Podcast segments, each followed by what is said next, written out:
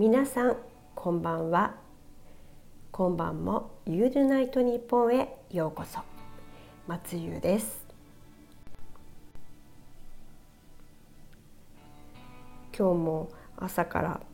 コロナで志村けんさんがお亡くなりになったというニュースを聞いて、とても悲しい気持ちになりました。今日は皆さんもご存知かもしれませんが、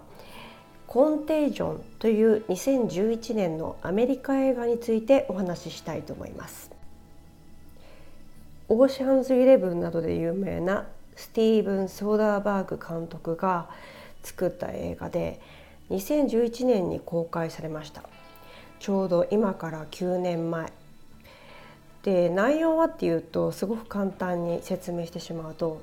高い確率で死をもたらす感染症の脅威とパニックを描いた群像劇みたいなものなんですけれども、この映画がまさに今のコロナウイルスのこの世界を巻き込んだ事態にすごく似てるんですね。で、ちょうど SNS とかネットでもそういうふうに書かれていて、今見ている人がとても増えている映画みたいです。で、ちょっと少しここネタバレになってしまうかもしれないんですが、ワーナーブラザーズに書かれている物語のちょっとした触れた部分だけちょっと読みます。香港出張からアメリカに帰国したベスは体調を崩し、2日後に亡くなる。時を同じくし、香港で青年が、ロンドンではモデル、東京ではビジネスマンが突然倒れる。謎のウイルスで感染が発生した。新型のウイルスは驚異的な速さで全世界に広がっていったっていう感じのお話で、いろいろなところで、ドクターが送り込まれていって、そのウイルスの起源を突き止めようとしたりとか、あとまた過激なジャーナリストがね、いろいろな政府は嘘ついてるんじゃないかとか、真相隠してるって言ってブログとかツイッターとかで、主張したりとかして、で人々がそれで恐怖におののいていくっていう。でその恐怖がね、ウイルスよりも全然早く広まっていって、人々がパニックに陥っていくのである…どうなるんだみたいな、映画なんですけれども、この映画の出演者がまたすごく豪華でして、マット・デイモン、そしてフランスの、女優、世界でも活躍しているビッグフィッシュ、エディット・ピアフなどに出ているマリアン・コティアール、そしてマトリックスのローレンス・フィッシュバーン、そしてリプリー、マイ・ブルーベリー・ナイツのジュード・ローで、アイアンマンでペッパーポッツ役で最近では有名なグイネス・パルトロー、あとは、タイタニック、ケイト・ウィンスレット、このような有名な人たちがすごくちょっとずついろんな役で関わってきます。映画自体は105分の映画なんですけれども、結構このスピーディーな映画なので、体感でいうと1時間ぐらいに感じました。で、このちょうどお話が、ほとんどの人がお医者さんで、あとは、一番最初の方に感染した家族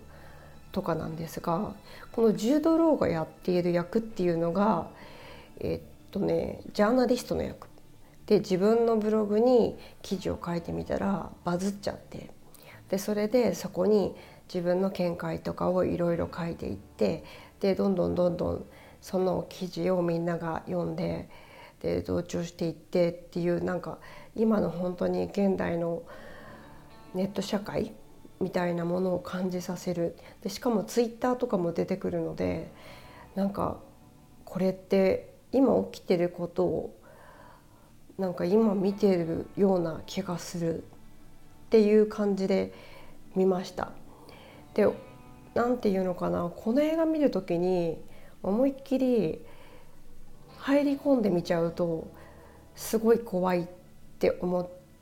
ちゃうし、逆に今までコロナウイルスなんて全然大丈夫だよみたいにニュースで言ってるような子たちは見て、ちょっと本当に危険だよっていうことを考えてほしいですし、逆にもうすでになんかちゃんと分かってる人は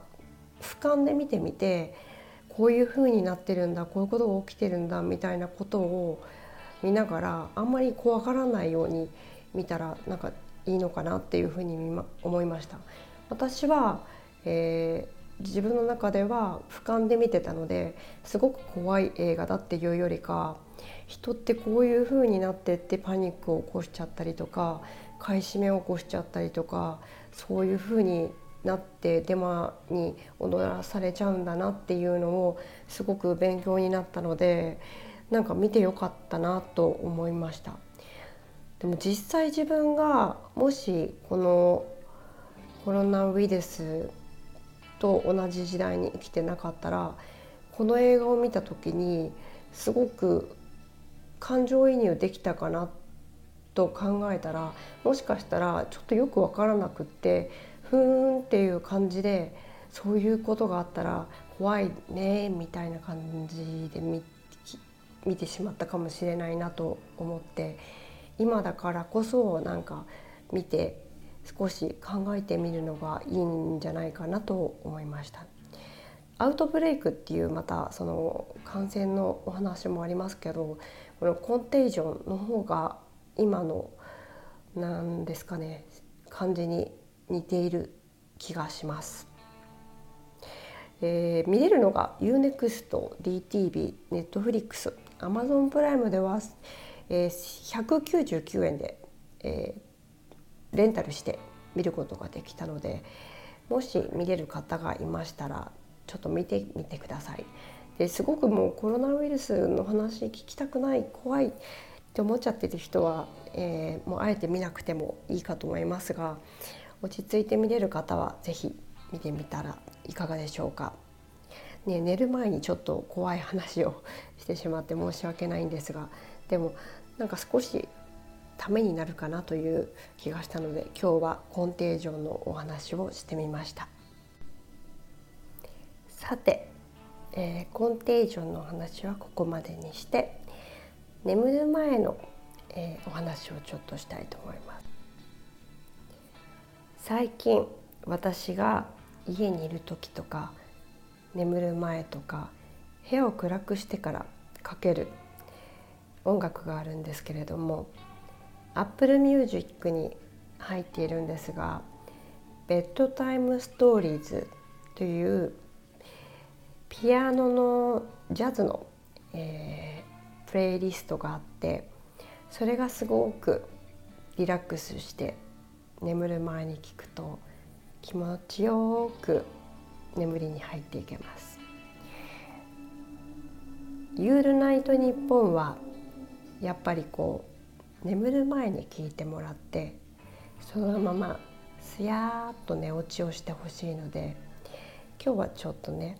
そういう映画のお話をしてしまったんですけれども、もしこれで眠れなくなってしまった方がいたら、ベッドタイムストーリーズを聞きながら眠ると、きっとスヤスヤっと眠れるような気がします。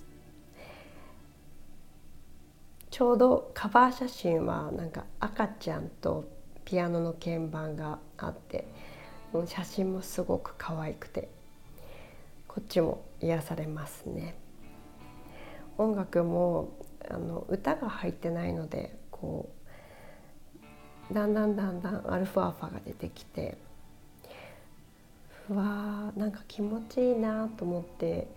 さっきもちょっと聞いてたんですけど、電気ちょっとうっすらにしてたので、なんか気づいたらふわっとなんかうとうと何度かしてしまって、なんかそれもそれで気持ちがいい感じでした。今日も皆さん、お仕事行かれてお疲れの方もいらっしゃいますでしょうし、一日お家で、こもって、いらっしゃった方もいるかと思います。皆さんにとって素敵な夜になりますように。おやすみなさい。今夜のお相手は松優でした。